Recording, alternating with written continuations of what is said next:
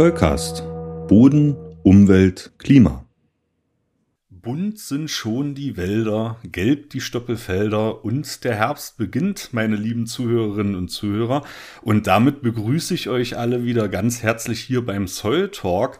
Und wie es nicht nur des Herbstes Sitte ist, bin ich auch diesmal nicht alleine im digitalen Zollcast-Studio, sondern bei mir ist diesmal zum ersten Mal die Laura. Hallo Laura.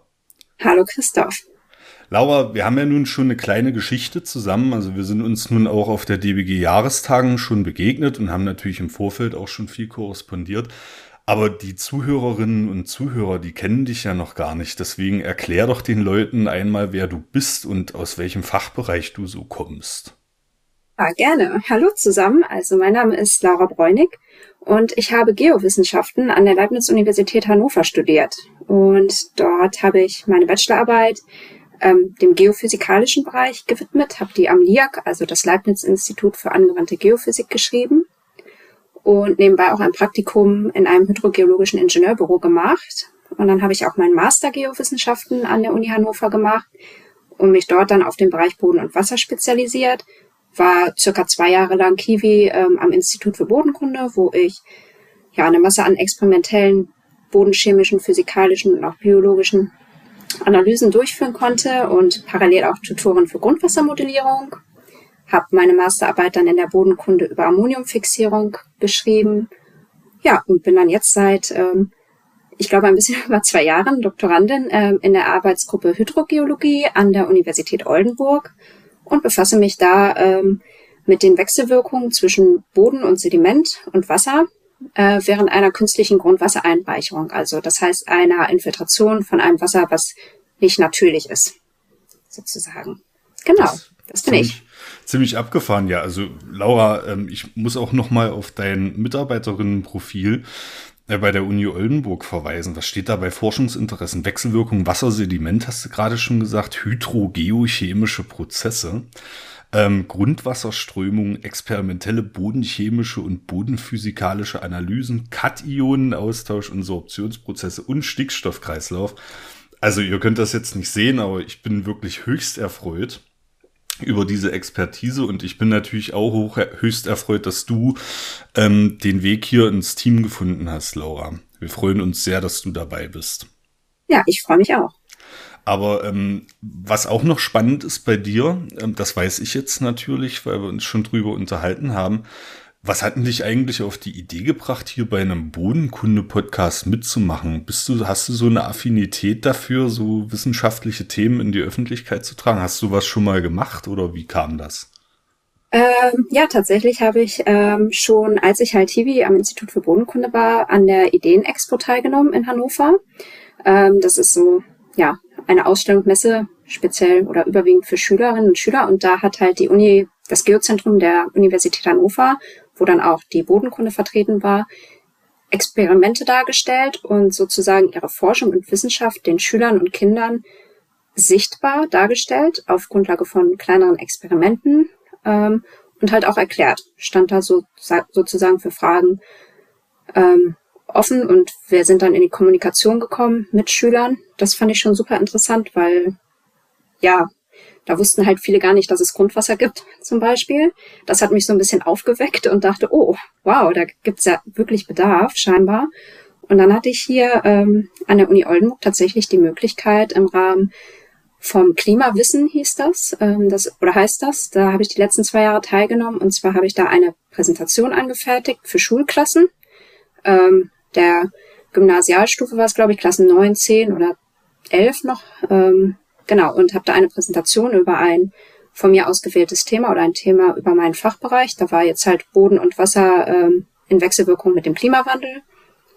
Ähm, ja, erstellt sozusagen. Die konnten sich diesen Vortrag dann angucken in der Schulklasse und mir dann anschließend im Rahmen eines Online-Meetings ähm, Fragen dazu stellen. Das finde ich toll. Genau. Und da hast du sozusagen Feuer gefangen, oder? Kann man, kann Richtig, man so genau, sagen. weil ich einfach gemerkt habe, ähm, dass jetzt in diesen, also ja, von der Ideenexpo bis halt jetzt sind viele Jahre vergangen.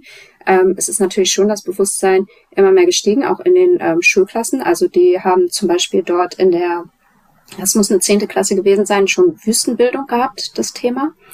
Ähm, Finde ich super spannend. Hatte ich, glaube ich, zu meiner Schulzeit, wenn ich mich recht erinnere, gar nicht so auf dem Schirm. Ähm, und ja, auch die Kinder und Jugendlichen befassen sich immer mehr mit dem Thema, aber trotzdem fehlt immer noch sehr viel ähm, Fachwissen, sage ich mal, in diesen Bereichen oder Verständnis dafür einfach. Ist ja auch so eine Verständnisfrage, weil man kann Boden, Grundwasser, man kann sowas ja nicht so richtig sehen. Das heißt, man kann es auch nicht richtig greifen. Dann ist es natürlich auch schwieriger. Und da finde ich halt, ähm, ja, sollte es halt auch Leute wie uns halt geben, die das ein bisschen zugänglicher machen und ein bisschen versuchen, durch Worte und Erzählungen zu visualisieren. Ach, Laura, das könnte ja, das muss ich irgendwie jetzt mal extrahieren, äh, muss das transkribieren, was du gerade gesagt hast. Das kommt mal in Website-Text oder so, ne? Genau, genau das ist ja der Anspruch hier und ähm, deswegen, das, ich finde das einen schönen Weg, den du gerade skizziert hast, wie du jetzt sozusagen zur Podcasterin geworden bist auch noch. Und ähm, ja, ich kann nur noch mal unterstreichen, dass ich sehr dankbar bin, dass du dich gemeldet hast, neben den anderen Leuten, die jetzt hier im Podcast neu dazugekommen sind. Und dass ich dir vor allem wünsche, dass du dieselbe Begeisterung empfindest für das Podcast, wie ich das tue. Weil es einfach, ja, ist schön, Leuten übers Mikrofon Wissen zu vermitteln. Ne? Das, ja, ich denke doch. Ja, das denke ich auch. Da habe ich überhaupt keine Bedenken. Ähm, auch worauf du dich einstellen musst, Laura, ist, ich bin hier in diesem Podcast für die Gefühle zuständig, ne? also für Gefühle und Emotionen. Da bin ich sozusagen Fachpersonal. Und ähm, ich muss das auch nochmal unterstreichen, weil jetzt gerade in, in, den letzten Tagen wieder medial so viel gelaufen ist. Ne? Ich bin jetzt hier in der Meinungsmache eindeutig. Ne? Das ist jetzt mal mein persönliches Empfinden. Und ich finde das auch wichtig, dass wir hier als Podcast sozusagen dieser plumpen und tumpen Meinungsmache von Leuten, die sich vor irgendeine Kamera stellen und einfach Falschbehauptungen aufstellen, ja, dass wir hier versuchen, da etwas entgegenzusetzen. Ich gucke da jetzt auch gar keine rechtsradikale Partei an oder so, ne, das könnte ich tun. Aber das ist in unserer Zeit leider hat das auch immer mehr Einzug gehalten, dass Leute einfach plumpe und tumbe ähm, Ideen äußern, die überhaupt nicht evidenzbasiert sind und da können wir hier in unserem kleinen Kosmos zumindest was entgegensetzen. Und das, äh, da freue ich mich drauf, ganz ehrlich. Ja, das ist ja auch, man ist ja auch aufgeregt. Ne? Wir bereiten hier jedes Mal eine Folge vor ähm, besprechen das, das ist alles Zeit und dann ist man aufgeregt, was man hier ins Mikrofon spricht und wie die Leute reagieren. Ne? Ja, das, das, das geht auch nie weg, muss ich sagen. Ne? Und das ist aber ja auch ein Qualitätsmerkmal. Ne? Wenn, wenn du irgendwann nicht mehr aufgeregt bist, wenn du Leuten sowas präsentierst, dann läuft, glaube ich, irgendwas falsch, weil dann machst du dir keinen Kopf mehr, was du sagst und wie du es sagst. Ne? Also das äh, nur noch mal so meine Gefühlsebene, aber wir gehen jetzt gleich mal in die Inhalte rein äh, dieser Folge. Die Folge ist wirklich voll mit tollen Sachen, die wir euch präsentieren. Und äh, ich habe zunächst mal noch einen Nachlesepunkt. Das ist ja auch ein Qualitätsmerkmal hoffentlich von unserem Podcast, dass wir eben unsere Folgen, wenn wir sie veröffentlicht haben, nicht so blank im Raum stehen lassen, sondern wir greifen euer Feedback da draußen sehr, sehr gerne auf und ähm, ergänzen dann auch noch Informationen. Ähm, und zur, zum Soul Talk Tata Tagebau-Renaturierung ähm, hat sich Klaus Kruse von der Bundesanstalt für Geowissenschaften und Rohstoffe gemeldet. Laura, kennst du Klaus Kruse oder habe ich schon mal was von ihm erzählt? Nee, also ich kenne ihn tatsächlich nicht und erzählt hast du mir zumindest nichts davon, ein, also von ihm. Ach, ist ein ganz großes Verbrechen, Laura, dann will ich das jetzt nachholen. Klaus Kruse ist okay. ein engagierter Streiter auch für Bodenkommunikation. Ähm, der ist, wie gesagt, Beamter bei der BGR, ne? Und äh, der, das, das war derjenige, der bei meinem Vortrag ähm, sich dann äh, als Fragesteller zu Wort gemeldet hat und gesagt hat, das ist so schön, dass hier mal jemand was über Wissenschaftskommunikation ah. erzählt. Ne? Das ist klar, ja, genau. okay, ja, ja. ja okay, jetzt, ist, jetzt habe ich ihn auf dem Schirm. Ja. Ge genau, das ist Klaus Kruse, ne? Ähm, und der meldet sich auch wirklich regelmäßig. Der hört unsere Folgen immer auf dem Fahrrad, wenn er zur Arbeit fährt, hat er so 40 Minuten bis eine Stunde Arbeitsweg. Und dann hallo immer, Klaus. Ja, hallo Klaus, grüß dich. Ich freue mich, ja, ich würde ich würd mich so freuen, wenn es eines Tages mal so einen Jour fix gibt, so einen festen Telefontermin mit Klaus Kruse. Ähm, wo ich mich einfach nur mit ihm über dieses und jenes unterhalten kann. Aber das ist, das sind meine persönlichen Träume. Am Ende da geht's dann so, nee, du legst Aber ein bisschen auf. Erfahrungsaustausch, ja. ne? Ja, ja, ja, das ist ganz wichtig. Ja. Wichtig. Du legst zuerst auf. Nein, du legst zuerst auf. Das wäre so lustig. Aber jedenfalls, Klaus Kruse hat sich äh, gemeldet und hat uns darauf hingewiesen, dass die BGR eben auch ein Forschungs- und Entwicklungszentrum Bergbaufolgen hat, ähm, wo sie eben solche Bergbaufolgelandschaften auch nochmal wissenschaftlich untersuchen und diese äh, Renaturierungsfolgen, die wir in dieser Folge angesprochen haben, tatsächlich auch nochmal erfassen. Ne? Also das ist auch eine wichtige Aufgabe der Bundesanstalt für Geowissenschaften und Rohstoffe. Und deswegen spreche ich das auf Hinweis von Klaus nochmal an und verlinke auch ähm, das entsprechende Forschungs- und Entwicklungszentrum in den Show Notes. Da könnt ihr euch also auch nochmal informieren, was dort so gemacht wird. Ja. Hm, sehr schön. Ne? Das also auch, also meldet euch gerne zurück, falls noch irgendwas vergessen wurde oder euch noch was gefehlt hat oder es ist was falsch mitgeteilt worden, ne? dann ergänzen wir das immer auch in einer der nächsten Folgen. Ähm, zu einem ganz anderen Punkt, ähm, auch wieder Bezug nehmend auf die Jahrestagung der Deutschen Bodenkundlichen Gesellschaft, Laura. Das war so ein schönes Ereignis und ich kann mich mhm. noch an unsere erste Begegnung erinnern. Ähm, also nee, du kannst dich bestimmt nicht an unsere erste Begegnung erinnern, weil du bist nee. 30.000 30 Mal an mir vorbeigelaufen, als ich in, in der Schlange vor dem Bierwagen stand. Also man muss jetzt für die Zuhörer sagen, ich habe dich vorher ja noch nie in echt gesehen. Ja. Ne? Und es war dunkel. Es ja. war Abend. Ja. ja, stimmt, stimmt. Als ich mich in die Schlange gestellt habe, war es noch hell, aber dann wurde es irgendwann dunkel. Äh, die Teilnehmenden wussten, das hat sehr lange gedauert. Dann lief die Laura immer an mir vorbei, aber auch sehr fokussiert. Du bist auf dieser Tagen wirklich sehr fokussiert gewesen, das muss ich auch sagen. Also du hattest eine Agenda und das hat man auch gesehen, wenn du rumgelaufen bist. Also das war wirklich Blick nach vorn gerichtet, ja. Und erkannt hast du mich aber, als es dann schon dunkel war und ich dann in der Nähe des Bierwagens stand, an meiner Stimme. Ja, du, Richtig. das hast du gesagt, du, du bist an mir vorbeigelaufen, ich habe irgendwas erzählt mit anderen und du hast mich an meiner Stimme erkannt. Also das habe ich auch, das hat mir auch noch nie jemand gesagt. Das, das ist so. Ähm, ja, da ist nur mal, nur mal so eine, so eine Side-Story. Aber ähm, auf dieser Tagen habe ich ja auch ähm, das Angebot gemacht, dass sozusagen Kurzinterviews aufgenommen werden können. Und da kamen Leute aus ganz unterschiedlichen Bereichen der Bodenkunde. Vor allem Anwenderinnen und Anwender. Und einen davon, Dr. Andreas Lehmann, ähm, werden wir jetzt mal hören. Und Dr. Andreas Lehmann ist bodenkundlicher Baubegleiter und er erzählt uns jetzt im Einspieler mal, was er eigentlich auf dieser Tagung so gemacht hat, was er erwartet und was so die Herausforderungen in seinem Job sind. Viel Spaß!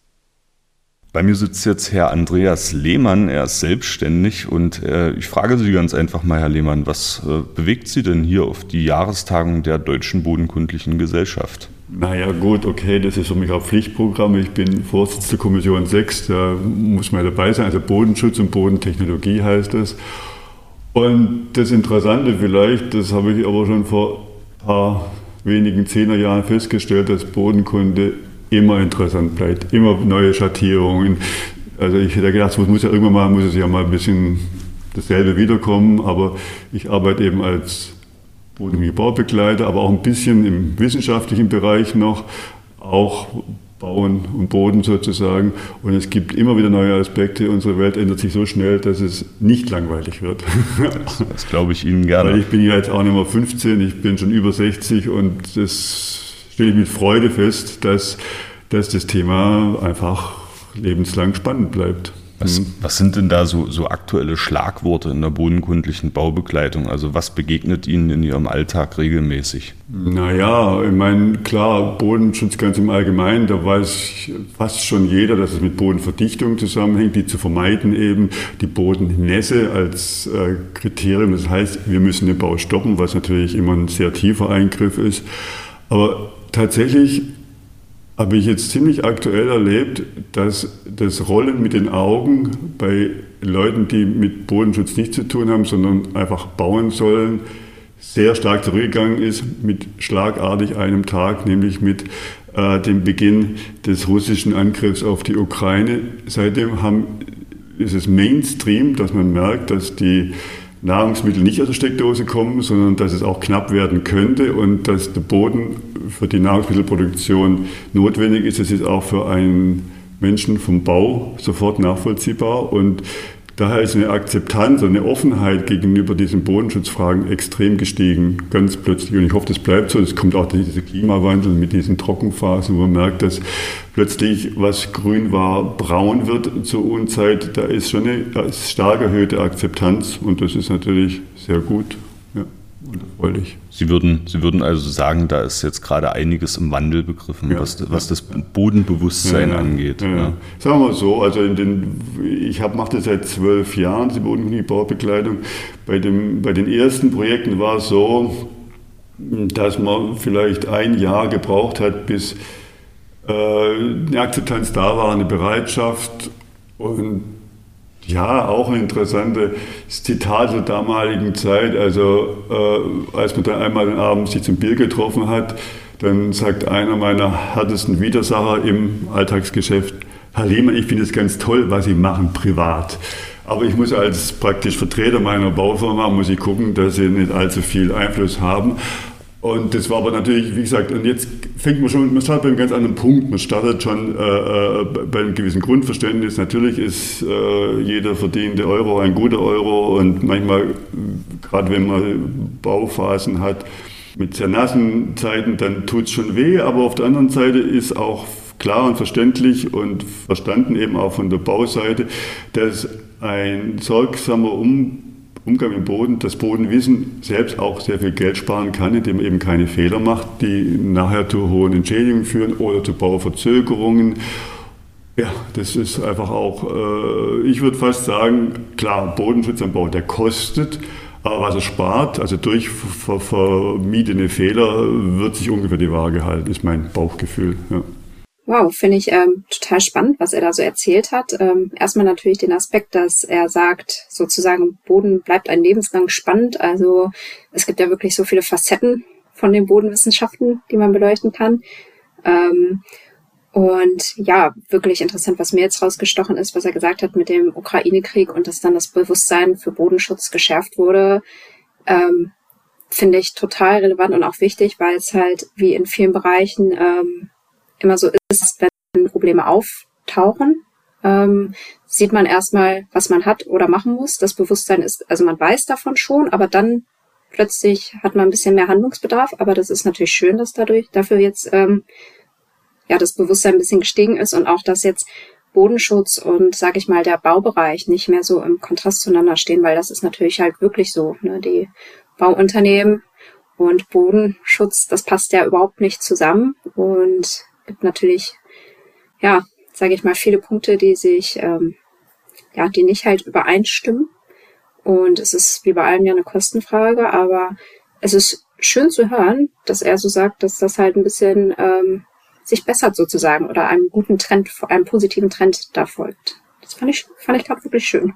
Das sehe ich ganz genauso, Laura. Und ähm, ja, spricht mir aus, spricht mir aus der Seele. Ne? Wir haben ja hier im Podcast auch schon äh, an der einen oder anderen Stelle auf den äh, Ukraine-Krieg hingewiesen. Äh, Gerade Folge zwei beispielsweise habe ich ja nur der Ukraine und ihren Böden gewidmet, damals, äh, als es noch gar kein, keine Gesprächspartnerin gab für dieses Format.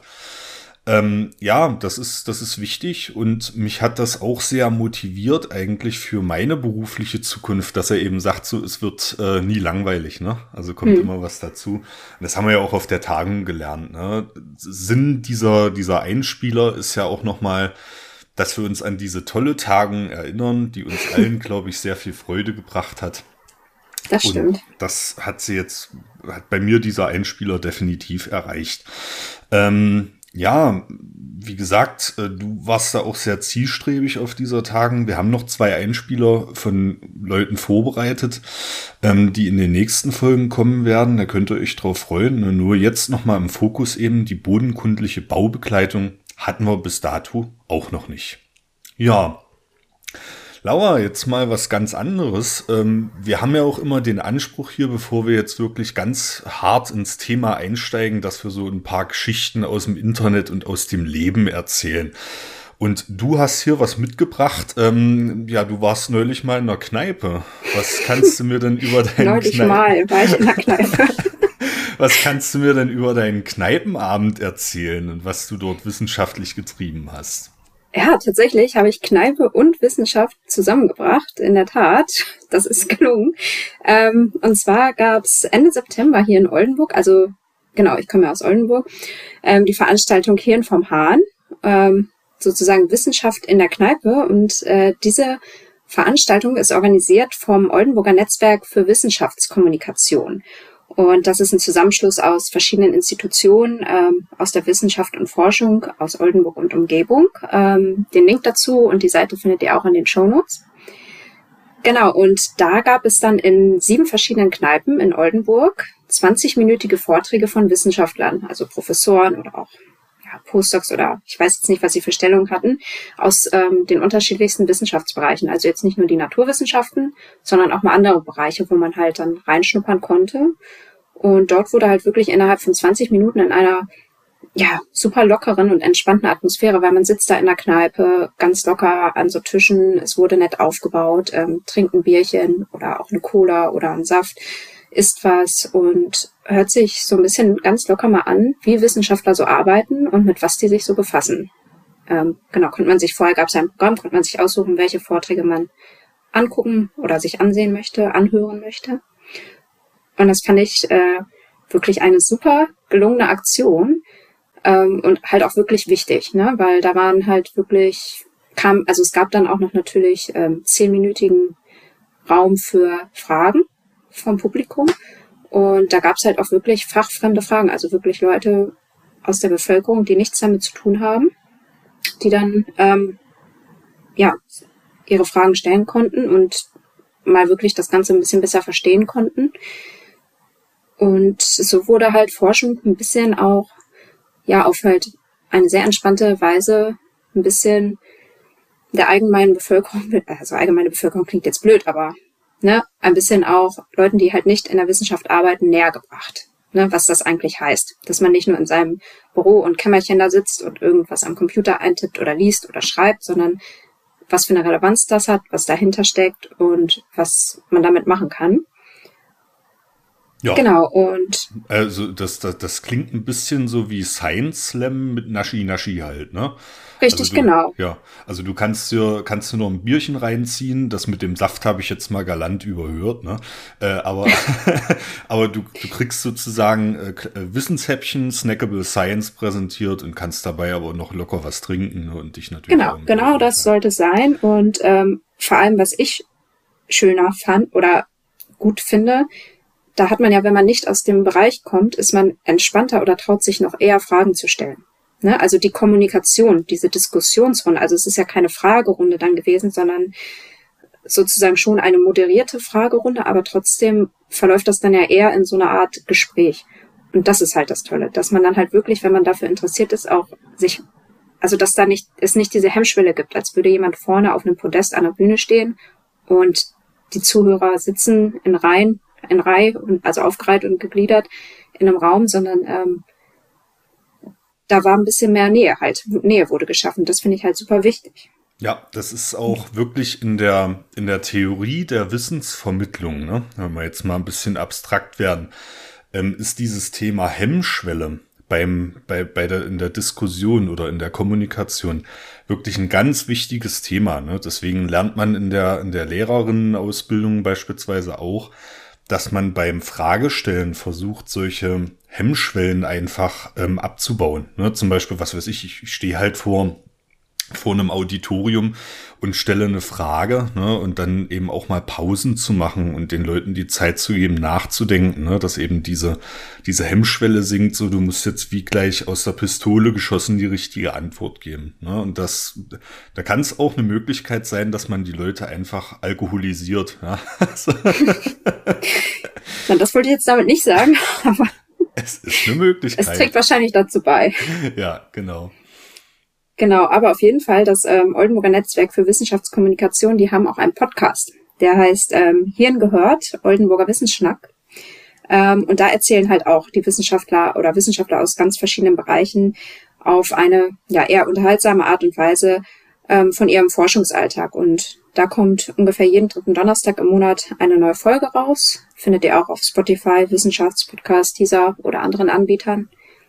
Genau. Und das finde ich auch ganz interessant. Also das heißt, hier in Oldenburg gibt es tatsächlich sogar auch regional und fachübergreifend äh, Wissenschaftskommunikation. Finde ich super.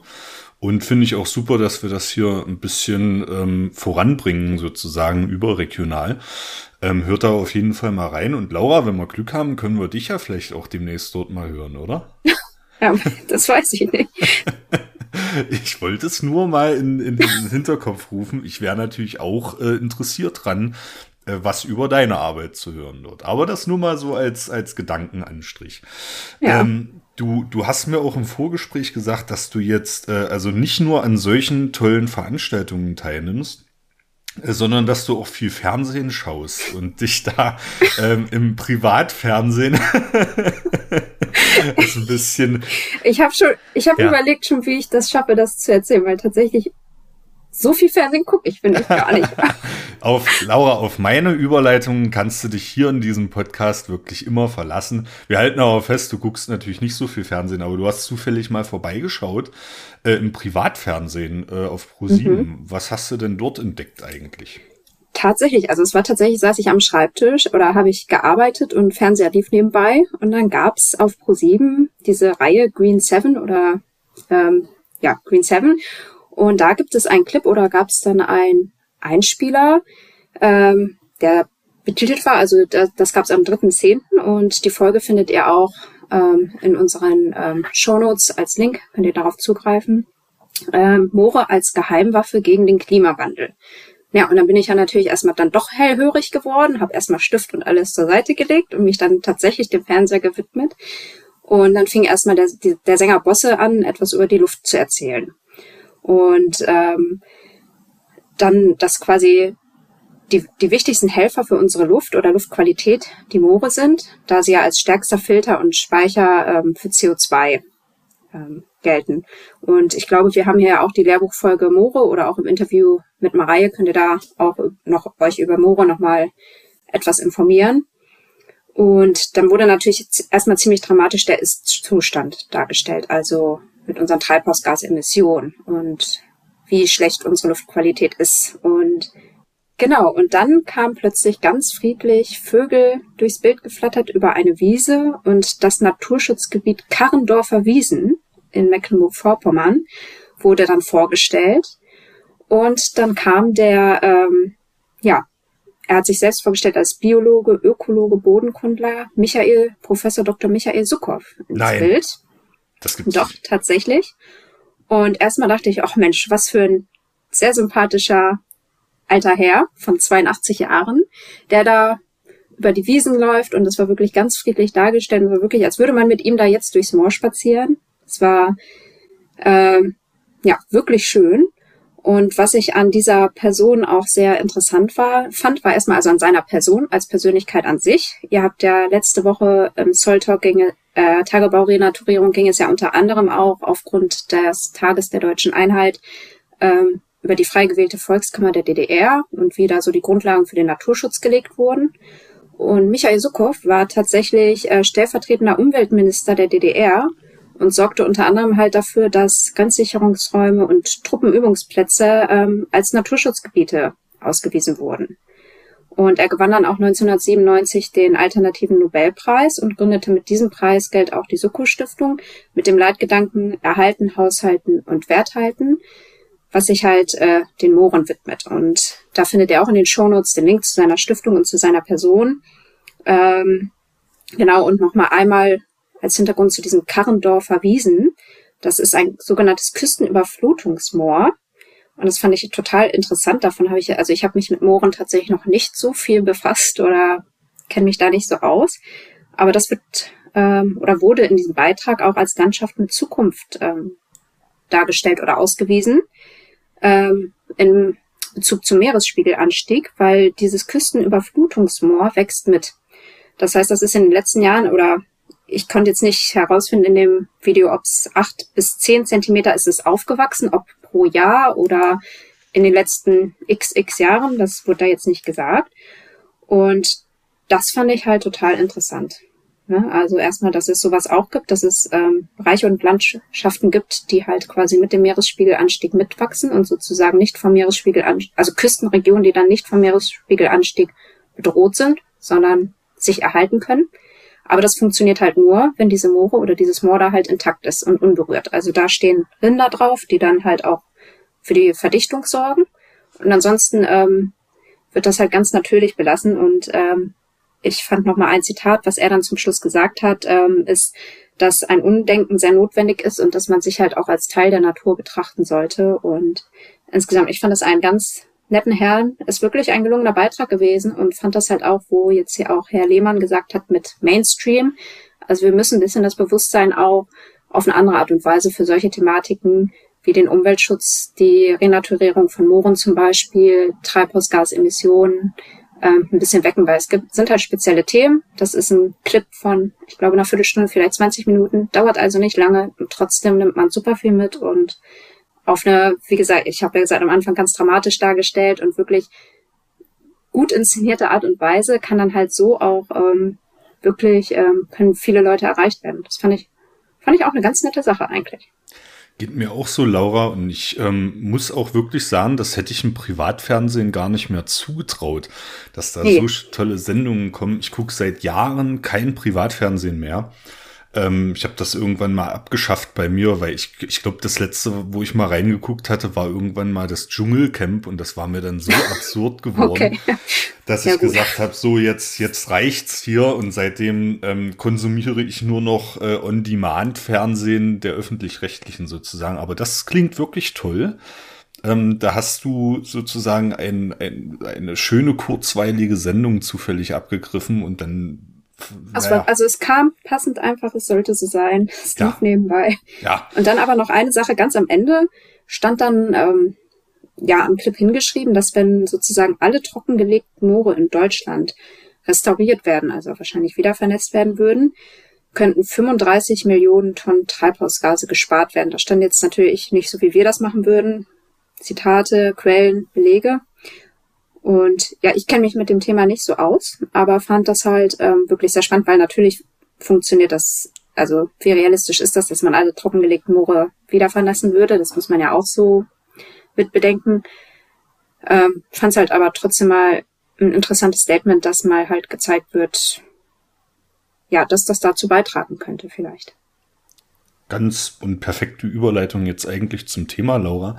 Ah, okay. Vielen, vielen Dank, dass du ähm, dass du dich damit beschäftigt hast und dass du das hier vorbereitet hast für das Vorgespräch. Ähm, wie gesagt, das hat jetzt meinen Blick aufs Privatfernsehen, speziell Pro7 natürlich noch mal ein bisschen verändert. Und nur noch ein Satz, äh, weil ich ja nun mal hier unser Quotenossi bin, ähm, so zu, zur letzten DDR-Regierung ne, von Suko beispielsweise. Ähm, das, deswegen hatte ich das in der letzten Folge auch wirklich nochmal angesprochen, weil das war eine, eine mega spannende Zeit, ja, so 1990, ähm, als die DDR sich, sich dann letztlich selbst aufgelöst hat ne, und dem Geltungsbereich des Grundgesetzes beigetreten ist. Da sind in wenigen Monaten so viele progressive Kräfte dort am Wirken gewesen. Von Soko ist sicherlich ein gutes Beispiel dafür. Ne? Es gibt auch noch viele andere, die angefangen haben, ähm, die, die Stasi-Untaten aufzuarbeiten, äh, die Umweltvergehen in der DDR aufzuarbeiten. Ne? Und deswegen kann ich nur noch mal sagen, ähm, guckt euch jetzt einerseits den Pro7-Beitrag an, der landet natürlich in unseren Shownotes, ne? und danach guckt euch mal alte Volkskammersitzungen an. Das ist wirklich eine Sternstunde der der, des Parlamentarismus in Deutschland. Ja, so, jetzt hast du die perfekte Brücke gebaut, Laura. Und mhm. ähm, auch wenn du ganz bescheiden, du bist ja hier wirklich ganz bescheiden, Laura, ich bin der festen Überzeugung, du hast viel mehr Ahnung als ich. Aber ähm, auch wenn du ganz bescheiden äußerst, dass du keine Ahnung von Mooren hast, ähm, dann wird sich das, wenn dem so sein sollte, nach dieser Folge hoffentlich ein bisschen geändert haben. Ähm, wir reden über Moore. Und da muss ich auch noch mal eine Buchempfehlung aussprechen, die ich schon mal irgendwann in diesem Podcast ausgesprochen habe. Äh, das ist das Buch Das Moor von Franziska Tanneberger. Ähm, ich halte es lauer gerade in die Kamera, ne? da, sozusagen als Beleg, dass ich es wirklich habe und dass ich wirklich gelesen habe. Äh, das ist auch keine bezahlte Werbung hier, sondern ich bewerbe dieses Buch aus voller Überzeugung. Ähm, Franziska Tanneberger mit Vera Schröder, Das Moor, ähm, ist eine hervorragende Einstiegs- und fortgeschrittenen Lektüre, egal aus welcher Ecke man kommt. Also egal, ob man jetzt wie du beispielsweise so bodenkundlich äh, gut gebildet ist, ne? Ähm, oder ob man, keine Ahnung, eher aus der Biologie kommt und so. Dieses Buch greift, glaube ich, ähm, in hervorragender Art und Weise vorhandenes Vorwissen auf ne? und ergänzt es eben, weil Moor kannst du eben nicht nur bodenkundlich betrachten. Ne? Moor ist ein Landschaftsbegriff. Das führt mich auch gleich so zu den einleitenden Worten. Ne? Was ist eigentlich ein Moor? Wir sagen ja heute immer bei medizinischen Anwendungen beispielsweise kriege ich eine Moorpackung ne? oder ich bade im Moor. Das ist natürlich fachlich kompletter Schwachsinn der Begriff Moor ist ein Landschaftsbegriff und zu dieser Landschaft zählen eben neben den typischen Moorböden, die wir als Torfböden bezeichnen, ähm, auch noch verschiedene Tier- und Pflanzenarten. Ja, das ist ganz wichtig und natürlich die Komponente Wasser, über die wir heute äh, ganz besonders sprechen wollen. Ne? Und das alles zusammen gibt eine charakteristische Landschaft mit einer charakteristischen Biodiversität. Das ist das Moor. Ne? Und ähm, da möchte ich auch an euch da draußen appellieren, wenn ihr jetzt das nächste Mal zur Physiotherapie geschickt werdet, dann kriegt ihr mal eine Moorpackung. Werdet nicht müde, sowohl eure Ärzte als auch eure Physiotherapeuten darauf hinzuweisen, dass das natürlich falsch ist. Ähm, ja, das macht, macht immer sehr beliebt bei solchen. Äh, aber ich, ich, ich finde das auch wichtig, dass man zumindest mal dran denkt. Ne? Laura, du würdest es nicht machen, oder? Die Leute darauf hinweisen. Weiß ich nicht, nee, ich glaube nicht. ja, da sind die Charaktere verschieden. Aber ich habe ich es meiner Physiotherapeutin tatsächlich mal gesagt und sie, sie war auch recht dankbar. Ja, also hat sich zumindest so geäußert. Ja, genau. nee, da, da bin ich nicht so. Nee, okay, okay, gut. Äh, vielleicht, vielleicht ändert sich das ja aber auch im, im Verlaufe deiner Podcast-Karriere. Ja, ich wollte gerade sagen, ich lerne ja auch dazu, ne? genau, jetzt haben wir aber ähm, Moor und Torf ein bisschen unterschieden und uns geht's jetzt aber tatsächlich um die Landschaft Moor. Ne? Ähm, und vor allem um die Landschaft Moor als Senke für bestimmte Stoffkreisläufe oder innerhalb bestimmter Stoffkreisläufe. Ne? Was fällt uns da ein? Natürlich sofort der Kohlenstoffkreislauf. Ne? Stichwort Kohlenstoffdioxid, ähm, aber auch Methan. Um Methan wird's äh, in der heutigen Folge ganz besonders gehen. Und uns fällt aber auch natürlich der Stickstoffkreislauf ein. Ähm, Stichwort Lachgas. Ne? Das sind so die drei Gase, ja, genau. über die wir heute mal sprechen müssen. Und ähm, ich steige am besten mal ein mit so, äh, ich will es nicht Fehlvorstellungen nennen, aber es gibt immer mal so populistische Menschen, so beschreibe ich sie einfach mal, ähm, die auch nicht selten aus der Landwirtschaft kommen tatsächlich. Also es mir selbst passiert, ist jetzt anekdotisch, ne, aber es, das ist, ähm, das sind Äußerungen, die ich selbst gehört bzw. gelesen habe. Ähm, die sagen, okay, ihr mit euren Wiedervernässungsfantasien oder wie auch immer man es bezeichnen möchte, wenn ihr trockengelegte, landwirtschaftlich genutzte Moore wiedervernässt, dann emittieren die ja Methan. Ja, das ist immer die Aussage. Und das ist dieses, dieses Schlagwort Methanemission. Und hinter diesem Schlagwort Methanemission werden dann alle anderen Benefits eigentlich von einer Moorwiedervernässung potenziell auch begraben. Und das ist so eine klassische Argumentationsform des Cherry-Picking, ähm, die ich mir natürlich nicht zu eigen mache. Wir wollen hier heute mal erklären, wie es denn wirklich vonstatten geht, wenn man Moore wiedervernässt, welche Effekte dabei auftreten und vor allem, welche Effekte im zeitlichen Verlauf der Vernässung auftreten. Ja, das ist heute unsere Agenda. Und wir müssen uns dazu auch nochmal mit diesen drei ähm, Treibhausgasen beschäftigen, die ich gerade angesprochen habe. Ne? Kohlenstoffdioxid, Lachgas und Methan. Da muss man nämlich dazu wissen, oder wichtig zu wissen ist einerseits natürlich, wie klimaschädlich wirken die. Ne? Also das sind ja Gasmoleküle, die haben einen bestimmten Aufbau. Und wie, inwieweit sind sie sozusagen klimaschädlich dahingehend, dass sie eben den Treibhauseffekt verstärken? Also dass sie, wenn sie ähm, durch solare Strahlung zum Schwingen angeregt werden, dass sie eben auch wirklich Wärmestrahlung abgeben in der Atmosphäre. Ne? Das ist dieser Treibhauseffekt. Und die zweite Sache, die man begutachten muss, ist eben die Frage, wie lange halten sich eigentlich diese Gase in der Atmosphäre? Das ist auch noch wichtig. Ne? Die beiden Sachen, wie klimapotent sind sie und wie lange halten sie sich? Ähm, Laura, wenn du jetzt äh, Stichwort Haltbarkeit in, in der Atmosphäre, was würdest du aus dem Bauch heraus sagen, welches von den drei Gasen, Kohlenstoffdioxid, Lachgas und Methan, ist das, was sich am längsten in der Atmosphäre hält? Also ich hätte jetzt Kohlenstoffdioxid gesagt. Ja, ist auch so. Ne? Das ist, ähm, ich, das, das könnte man vielleicht noch so. Ich weiß nicht, ob es in der Schule mittlerweile auch unterrichtet wird, aber ich, das, das könnte so in Richtung Schulwissen gehen. Ne? Kohlenstoffdioxid hält sich tausende von Jahren in der Atmosphäre. Ja, man sagt ungefähr, dass nach 1000 Jahren, also wenn du jetzt äh, ausatmest und diese Kohlenstoffdioxidwolke in die Atmosphäre äh, entweicht, ne, dann sind sozusagen nach 1000 Jahren noch so etwa 20 bis 40 Prozent davon vorhanden. Ne? Also es dauert dann weitere Tausende von Jahren, bis wirklich das komplette Kohlenstoffdioxid aufgebraucht ist. An zweiter Stelle steht das Gas Lachgas. Das hält sich immerhin circa 120 Jahre in der Atmosphäre. Also das ist auch ähm, ein Zeitraum, der natürlich ähm, hinsichtlich des Klimawandels sehr, sehr relevant ist. In 120 Jahren kann eine Menge passieren. Solange bleibt eben das Lachgasmolekül noch in der Atmosphäre. Methan ist äh, am instabilsten. Das hält sich nur etwa zwölf Jahre in der Atmosphäre. Ich beziehe mich hier auf ähm, Angaben des Umweltbundesamtes, die sind auch in den Shownotes verlinkt. Aber das ist so die Größenordnung. Kohlenstoffdioxid tausende von Jahre, Lachgas 120, Methan 12 Jahre. Und wenn wir jetzt mal Kohlenstoffdioxid als Referenzgas nehmen, ne, also Kohlenstoffdioxid hat die Wirkung 1, ne, die klimaschädliche Wirkung 1. Ähm, was würdest du sagen aus dem Bauch heraus? Welches äh, Gas ist äh, schädlicher, Lachgas oder Methan? Äh, Lachgas, hätte ich gesagt. Ja, ja, mit Abstand. Ne? Das ist äh, ungefähr 298 Mal so wirksam wie Kohlenstoffdioxid, Methan nur 25 Mal. Ne? Also beide sind klimawirksamer als, als äh, Kohlenstoffdioxid tatsächlich in der Atmosphäre. Ne? Aber Lachgas doch deutlich, ähm, deutlich mehr. Ne? So, das muss man erstmal dazu wissen.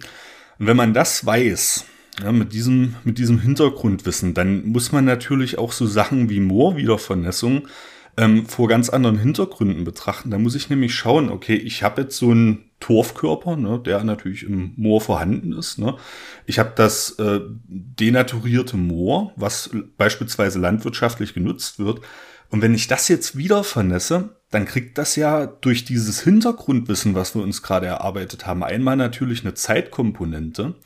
Und es kriegt auch eine stoffliche Komponente. Also ich muss mir über einen gewissen Zeitverlauf anschauen, wie ist denn da eigentlich die Emission der einzelnen Gase ne? und wie verhält sich das zum Ausgangszustand. Und das ist Gegenstand des Papers gewesen, was äh, ich heute hier als erstes besprechen möchte. Ähm, ich habe mir auch vorgenommen für die Zukunft, dass, oder wir nehmen uns das vor für die Zukunft, dass wir die äh, Paper auch ein bisschen mehr promoten hier. Ich habe in den letzten Folgen immer die Titel nicht so, nicht so ausführlich hier äh, präsentiert, ne? und das möchte ich hier gerne nachholen. Äh, das Paper trägt den Titel Prompt Rewetting of Drain Peatlands Reduces Climate Warming Despite Methane Emissions von Anke Günther und einigen anderen, zum Beispiel von der Universität Rostock, Universität Greifswald und dem Greifswald Mir Center, äh, publiziert im Jahr 2020 im Journal Nature Communications, also schon sehr, sehr hoch aufgehängt. Ich glaube, wenn du da publizierst, dann hast du schon einiges geschafft. Ähm, das ist auch äh, tatsächlich recht kurz. Ne? Es, es, es, liest sich sehr, sehr angenehm. Und ähm, was Anke Günther hier gemacht hat mit ihren ähm, Publikationspartnerinnen und Publikationspartnern ist, die haben einfach mal auf Basis äh, der Global Peatland Database ähm, die unterschiedlichen Moorflächen weltweit betrachtet, haben die als Datengrundlage genommen und haben eben verschiedene Szenarien durchgerechnet hinsichtlich ähm, ihrer Treibhausgasemissionen und hinsichtlich ihrer Klimawirkung. Ne? Und die fünf Szenarien erkläre ich jetzt mal, äh, die sind auch sehr eingängig, Laura. Das ist so, als wenn man ähm, quasi einen Sonntag bestreitet. Ne? Wir nehmen jetzt am Montag auf, gestern war Sonntag, so also typische Sonntage. Ne? Äh, da kommt man also vom Abend vorher beispielsweise aus der Kneipe, wo Wissenschaftskommunikation betrieben wurde, ne? Und dann mhm. haust du dich, dann haust du dich Sonntag aufs Sofa natürlich und versuchst irgendwie zu überleben. Und du hast äh, allerdings noch Haushalt zu erledigen, ja? Und wenn du da jetzt so auf der Couch liegst und du weißt, du hast eben noch Haushalt liegen, ne, dann hast du natürlich verschiedene Optionen, wie du damit umgehst. Ne, und das entspricht ziemlich genau diesen fünf Szenarien ähm, äh, des, des, des Moor-Managements mehr oder weniger. Ne? Du hast einmal die Option, überhaupt nichts zu unternehmen. Ne? Also vom Prinzip dein dahin vegetieren auf der Sofa-Ecke, ähm, das äh, findet einfach, das findet einfach weiterhin so statt, wie es stattgefunden hat. Ne? Das wäre hier also auch das erste Szenario, No Change. Ähm, du hast die Möglichkeit, alles sofort, also den kompletten Haushalt in einer riesigen Kraftanstrengung sofort zu erledigen. Ne? Hier in unserem Moor-Szenario heißt du wieder vernässt sofort alles. Ne? Du hast auch die Möglichkeit, nur die Hälfte deines Haushalts zu erledigen. Ne? Das wäre auch hier die Wiedervernässung, nur die Hälfte. Du hast auch die Möglichkeit, alles noch ein bisschen raus ähm, zu zögern ne? und sozusagen zu sagen, okay, ich mache den Haushalt, aber ich ruhe mich erstmal noch ein bisschen aus ne? und warte aber noch ein paar Jahre. Ähm, Wäre hier das Szenario wieder vernässen, allerdings alles zu einem späteren Zeitpunkt. Ne? Und ähm, du hast die Möglichkeit halt dich weiterhin genauso anzustrengen im Haushalt, wie du das in der Phase vor äh, deinem Kater äh, Sonntag getan hast. Ne? Das ist hier das Szenario Drain More. Ne? Da würdest du sozusagen äh, die die oder wie würde man sagen, die, die Entwässerung ähm, de, des Moores hier in unserem Szenario weiterhin vorantreiben, genauso wie das hier in einem betrachteten Referenzzeitraum zwischen 1990 und 2017 passiert ist. Ja, so, ich hoffe, das ist jetzt mit dem Sonntagsszenario ganz gut erklärt. Ne? Ja, war ein schöner Vergleich. Einigermaßen, ne? Das sind die fünf Szenarien und das ist natürlich auch ähm, interessant. Äh, weltweit, das möchte ich hier auch nochmal aufgreifen, reden wir hier über eine betrachtete Fläche von 505.000 Quadratkilometern Moorfläche. Kann man sich jetzt schwer was drunter vorstellen, ist aber etwa die Kontinentalfläche von Spanien. Ja, so also Europa, Spanien, wenn du da dieses, dieses Land, Kontinentalspanien siehst, sind ungefähr 500.000 äh, Quadratkilometer. Und ähm, sie gehen hier in diesen Szenarien davon aus von einer jährlichen Wiedervernässung von 5000 Quadratkilometern. Ja, das ist also die äh, aus diesem Referenzzeitraum, der betrachtet wurde zwischen 1990 und 2017 ebenso der durchschnittliche jährliche Wiedervernässungswert, ne, 5000 Quadratkilometer und das kann man gut in Saarland messen. Ja, ist ja auch so ein Trend, dass man äh, Flächen in Saarland misst. Das entspricht etwa zweimal der Fläche des Saarlandes in Deutschland. Ne? Ziemlich genau sogar. Ja, und die Moorflächen, das ist auch noch wichtig für diese Studie, die bereits wieder vernässt wurden, die werden als klimaneutral angenommen. Ne? Also das sind Referenzflächen, da nehmen sie weder an, dass da, ähm, dass da ähm, atmosphärische Gase sozusagen sequestriert werden, noch nehmen sie weitere ähm, Ausgasungen an, ne? sondern diese Flächen werden einfach als Plus-Minus-Null behandelt. So, das ist das Szenario für dieses Paper, was quasi aufgemacht wird. Ist das einigermaßen verständlich, Laura? Oder müsste man ja. ja? ja? Nee, also bislang ist das ziemlich verständlich. Das ist schön. Ähm, das Ganze ist natürlich ähm, unter Einsatz von R passiert. Ne? Also da wurde auch äh, ordentlich gecodet dazu. Das erspare ich jetzt allerdings mal, ganz einfach, weil ich auch in den in den Zusatzmaterialien diese Codes gar nicht mehr gefunden habe. Ähm, der, der Link ist nicht mehr aktuell, aber wir gehen mal davon aus, wenn das in Nature publiziert wird, dann wird das schon alles geprüft sein. Ähm, ja, was sind jetzt die Ergebnisse ähm, dieses, ähm, ja, dieses, dieser Studie oder dieser Berechnung eigentlich? Ne? Und da gibt's äh, sehr eingängige äh, Grafiken, die sie dort äh, mit veröffentlicht haben und erstmal vielleicht die Sachen, die uns nicht überraschen dürften.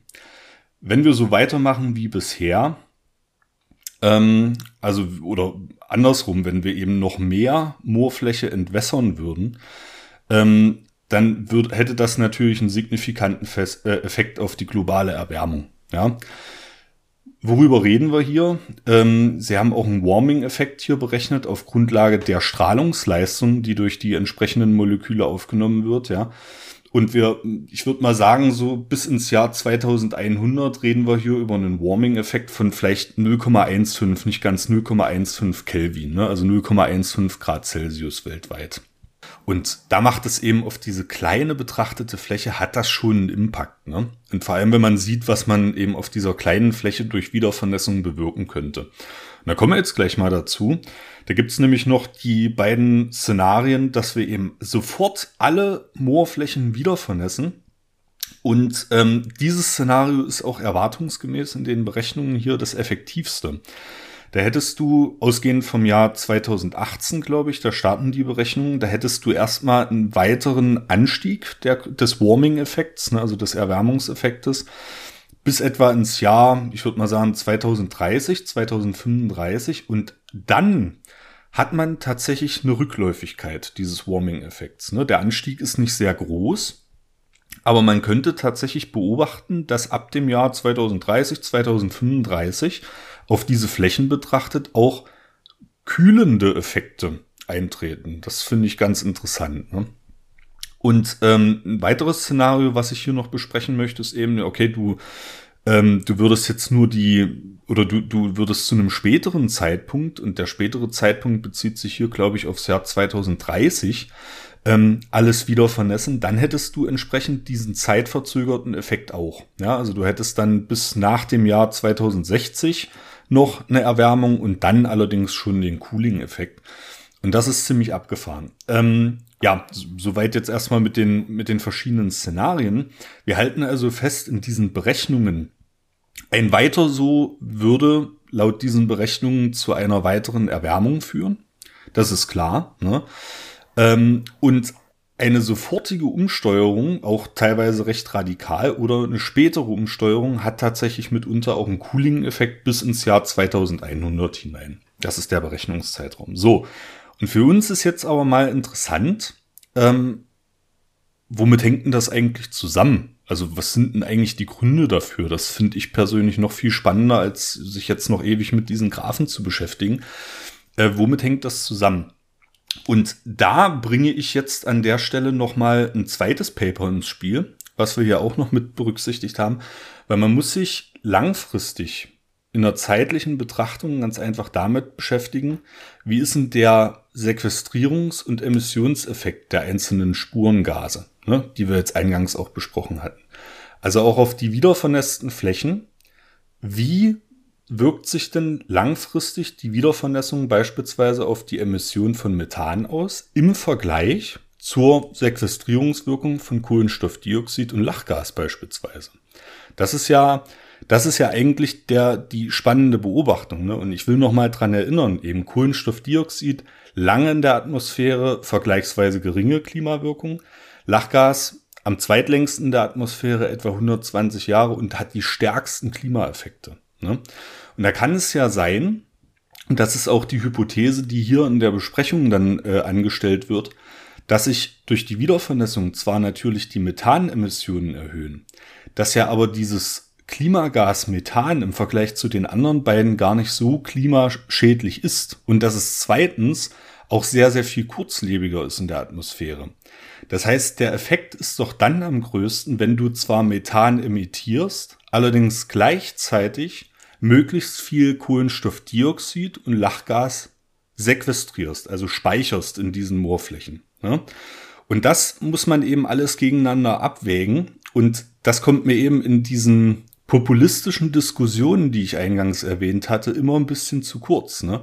Ich kann natürlich den Punkt dort setzen, an der Stelle, dass ich sage, okay, wieder vernässte Moorflächen, wieder vernässte Torfkörper emittieren Methan. Das ist ja auch erstmal nicht falsch. Aber was hat denn das für einen Effekt im Vergleich zur Sequestrierung äh, anderer Klimagase? Ne, das wird dann überhaupt nicht besprochen.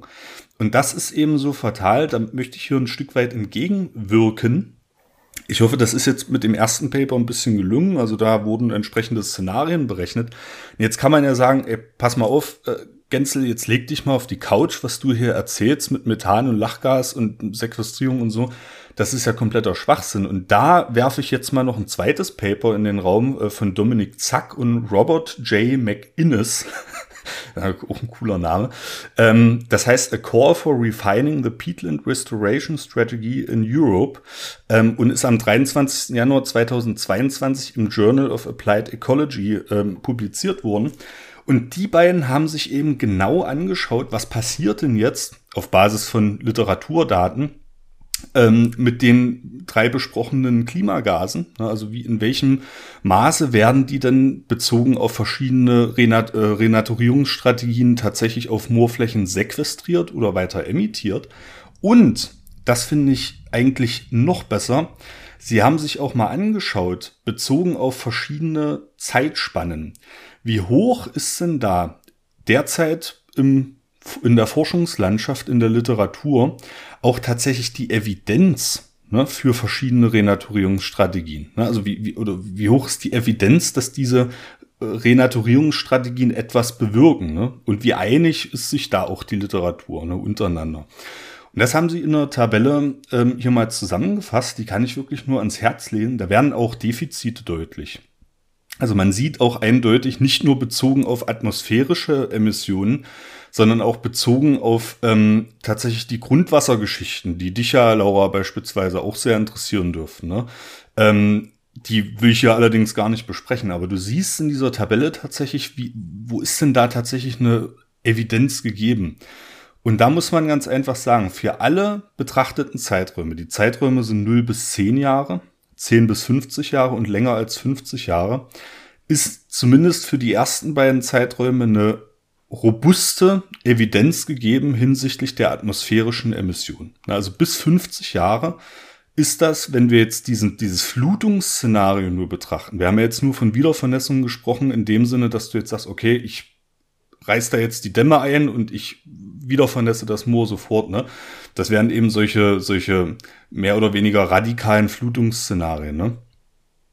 Hm, das, was du vorhin im anderen Paper hattest, was halt ähm, sofort alles erledigen. Ja, genau. Ne? Da, genau, das ist dieses, dieses, äh, dieses, dieses radikale Szenario mehr oder weniger. Ne?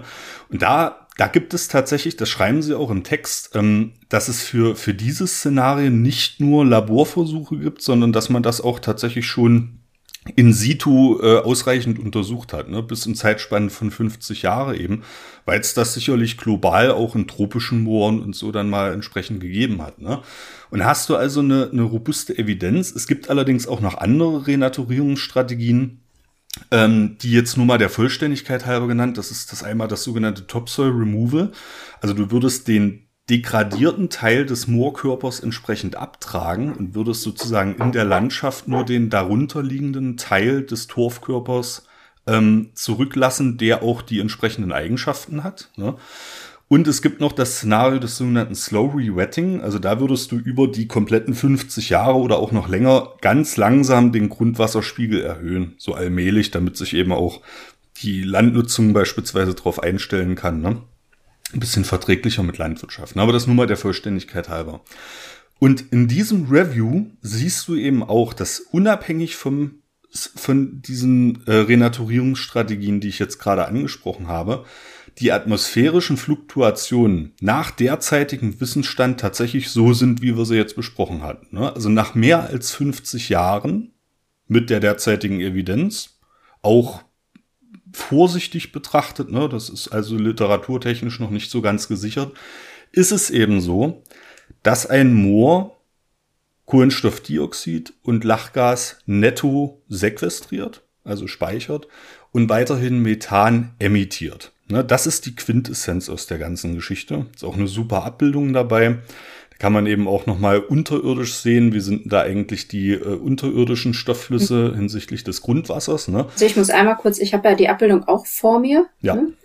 Und ähm, tatsächlich ist es ja jetzt hier so, dass in den ersten 50 Jahren, wenn du es jetzt äh, flutest, ne, das heißt, das Moor wieder flutest, dann ähm, wird tatsächlich auch noch ähm, Lachgas emittiert, also Lachgasemissionen finden statt, aber dann halt langfristig ja, ja. über 50 Jahre ähm, wird das Moor zur Senke ja. von Lachgasemissionen. Richtig. Gut, dass du das nochmal erwähnst. Ähm, ja, voll, vollkommen richtig. Das sieht man hier. Das ist auch, ich finde, das ist einfach gut dargestellt. Also es ist eine super schöne Abbildung, wirklich. Ja? Also ich bin ganz begeistert. Ja, das ist also, also das wirklich, ist, ähm, die ist schön. Habe ich, hab ich mir auch gedacht. Also die, die würde man so irgendwie, was weiß ich, für eine Vorlesung verwenden. Ne? So, das ja, ist, also das versteht halt auch wirklich hm. jeder. Die ist sehr einfach dargestellt und zeigt trotzdem die ja, relevantesten Szenarien und Ereignisse ganz leicht verständlich. Genau. Mhm. Genauso sehe ich das auch. Ne? Und äh, guck da gerne mal rein. Ähm, die, das Paper verlinke ich natürlich auch in den Show Notes. Und genau wie Laura das gerade noch mal richtigerweise angedeutet hat, ne? Es macht eben einen Unterschied, ob ich solche Wiedervernässungseffekte jetzt nur ganz kurzfristig in einem Zeitraum von zehn Jahren diskutiere. Ne? Da könnten dann Populisten, da haben die dann halt einfach einen Punkt. Ne? Zu sagen, natürlich, da sind Methanemissionen, das ist Lehrbuchwissen, das habe ich hier auch schon besprochen, dass entsprechend ähm, wassergesättigte äh, Torfkörper dann äh, Methan emittieren ne? und in dem Fall auch Lachgas. Aber langfristig betrachtet ändert sich das Ganze eben nochmal. Ne? Und das ist was, was immer hinten runterfällt. Und deswegen müssen wir das, glaube ich, auch politisch ähm, bei solchen Wiedervernässungsstrategien, bei solchen Renaturierungsstrategien ganz einfach berücksichtigen. Ja. Und das ist eigentlich. Also, hm. Genau, es gibt hier ja auch, ähm, oder da hatten wir eingangs schon ein bisschen drüber gesprochen. Ähm, hier werden ja natürlich auch ähm, so eine Art Prognosen dargestellt. Also natürlich hast du ja schon gesagt, dass im Labor auch Versuche gemacht wurden, dass es das ähm, in echt auch schon gab. Aber ähm, dennoch sind das ja jetzt hier auch diese Abbildung keine Bilanzen. Ne? Also das müsste man natürlich auch noch mit hinzuziehen hm. irgendwann. Ne? Also hier steht jetzt nicht, in den ersten zehn Jahren werden so und so, wird so und so viel Tonnen emittiert und dann aber später äh, gilt es als Senke für so und so viel Tonnen ähm, Lachgas zum Beispiel. Ja. ja ne? Also das, das ist jetzt hier nicht der Fall, ne? sondern es ist ja wirklich nur diese Trends, Senke oder Quelle. Wie wirkt genau. das Moor? Genau, mhm. genau so ist es. Und was natürlich auch nicht notiert ist äh, oder halt nur angedeutet, so schematisch, ist eben das, was ich eingangs gesagt habe. Ein, ein Moor ist eben ein Landschaftsbegriff und da gehört eben auch eine gewisse Biodiversität dazu. Ne? Und die kommt ja nun mal auch noch mit rein. Ja, also das, was, was an, an Artenvielfalt dort zurückkehrt, ne? Ähm, das ist hier natürlich auch noch gar nicht berücksichtigt und wird auch in solchen populistischen Diskussionen grundsätzlich nie berücksichtigt. Das interessiert die Leute einfach nicht, ne? Ähm, ob da jetzt, äh, es gibt da, jetzt müsste ich, Franziska Tanneberger wird jetzt bestimmt schon ganz fuchtig, aber die hat zu, zu einem bestimmten Vogel promoviert, äh, der tatsächlich nur auf Moorflächen vorkommt, ja. Ähm, das wäre zum Beispiel so eine Sache, ne? oder auch verschiedene Pflanzenarten. Das wird nicht berücksichtigt und dafür muss man einfach auch sensibilisieren. Und deswegen, liebe Leute da draußen, Wissenschaft ist eben nicht so einfach. Und wer die schnelle, unkomplizierte Fingerschnipplösung für komplexe Probleme sucht, ähm, ist mit solchen Leuten einfach meistens auf dem Holzweg. Das ist ganz einfach so. Das gilt für was weiß ich, für globale Migrationskrisen ganz genauso wie für solche komplexen Szenarien wie Wiedervernässung. Und da möchte ich, glaube ich, an der Stelle einfach den Punkt machen. Ähm, oder fällt dir, fällt dir noch was ein, Laura? Ich glaube, das haben wir jetzt. Nee, also ja. du hast das super schön gesagt. Ähm, es ist halt super komplex. Ähm, wir sprechen hier von Prognosen. Natürlich, finde ich, kann man festhalten und sagen die Paper auch, eine Vernässung, Wiedervernässung der Moore wirkt als Senke für Treibhausgase. Ja. So, Punkt. Ähm, aber was auch diese Paper oder die Wissenschaft damit vermitteln will, es muss ein angepasstes Management sein. Wie du gerade sagtest, man macht es nicht von jetzt auf gleich. Man muss sehr viele Aspekte mit betrachten und unter anderem ja auch die Landwirte. Also es möchte jetzt keiner hingehen und sagen, wir nehmen dir deine Fläche weg, die soll hier jetzt wieder vernässt werden. Du kannst jetzt nichts mehr drauf anbauen, sondern man muss ja, es gibt für alles, also man sieht das ja auch mit diesen Pfeilen in dieser Abbildung, es gibt immer für und wieder, Pros und Kontras. Und man muss schluss, schlussendlich halt für gezielte Flächen oder für jede Fläche dann entscheiden, ähm, wo ist dann der Mehrwert, ne? dass wir das halt anpassen können. Und das macht ja die Wissenschaft auch. Und dafür sind halt auch solche Review-Paper zum Beispiel super, die dann halt wirklich äh, unterschiedliche Paper, unterschiedliche Publikationen zu einem bestimmten Thema zusammenfassen und einen Überblick verschaffen zu einer Thematik. Das ist also, genau, ja, ja, ganz. Finde ich halt ganz toll und ähm, ja, ich finde halt auch, also wir können dabei bleiben. Wiedervernässung führt zu Methanemissionen, aber langfristig äh, wirken wiedervernässte Moore als Senke für Lachgas und Kohlenstoffdioxid. Äh, nicht Lachgas, Methan, Entschuldigung. Methan und Kohlenstoffdioxid. Nee, nee ist schon richtig. Lach, Lachgas nee, andersrum. und Kohlenstoffdioxid. Genau, ja, genau, richtig, genau. Entschuldigung. Doch, war doch richtig. Ja, es ist, äh, wir haben jetzt auch ganz schön viel über, über Wissenschaft gesprochen. Ähm, da, da, da, da raucht der Kopf irgendwann. Ähm, ist aber vollkommen richtig, was du sagst, Laura. Und da ist Franziska Tanneberger eben in dem Buch, also ist wirklich ein gutes Buch, deswegen spreche ich das jetzt zum dritten Mal ähm, ist sie ja auch mit dabei. Sie ist auch eine, eine Person, die eben vor dem Hintergrund dieser, dieser, dieser faktischen Lage einfach auch mit Landwirten spricht beispielsweise und dafür Akzeptanz wirbt. Ne? Weil es macht eben tatsächlich schon einen Unterschied, ob du jetzt ähm, über Hauruck-Aktionen da eben wissenschaftlichen Fortschritt durchsetzt bei den Leuten oder ob du mit ihnen sprichst und ihnen das erklärst. Das ist immer wieder bei unserer Wissenschaftskommunikation. Ne? Und ähm, da bin ich auch grundsätzlich immer dafür. Keine Hauruck-Aktionen, Leute, sondern deswegen setzen wir uns ja beispielsweise hier auch hin, versuchen das einigermaßen verständlich zu erklären. Ja, das ist hoffentlich, hoffentlich gelungen. Ähm, Falls es nicht so gut gelungen ist, liebe Leute da draußen, also falls ich jetzt hier irgendwas übersprungen habe oder ihr sagt, ähm, okay, da kommt mir jetzt aber was zu kurz und so, dann meldet euch bitte jederzeit. Ähm, info.zollcast.de ist da die E-Mail-Adresse eurer Wahl. Das erreicht mich auf jeden Fall auf dem schnellsten Wege.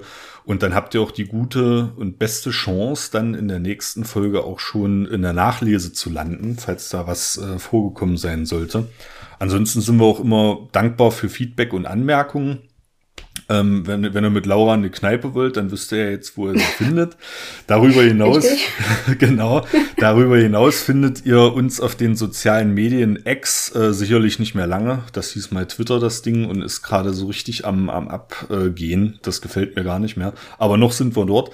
Äh, Instagram und Facebook sind auch noch wichtige Kanäle. Dort könnt ihr uns erreichen. Und ähm, ja, jetzt habe ich genug geredet, glaube ich, Laura. Und weil du heute hier meine Gesprächspartnerin bist und so toll durchgehalten hast, obliegt dir jetzt die Ehre der Schlussworte für diese Folge.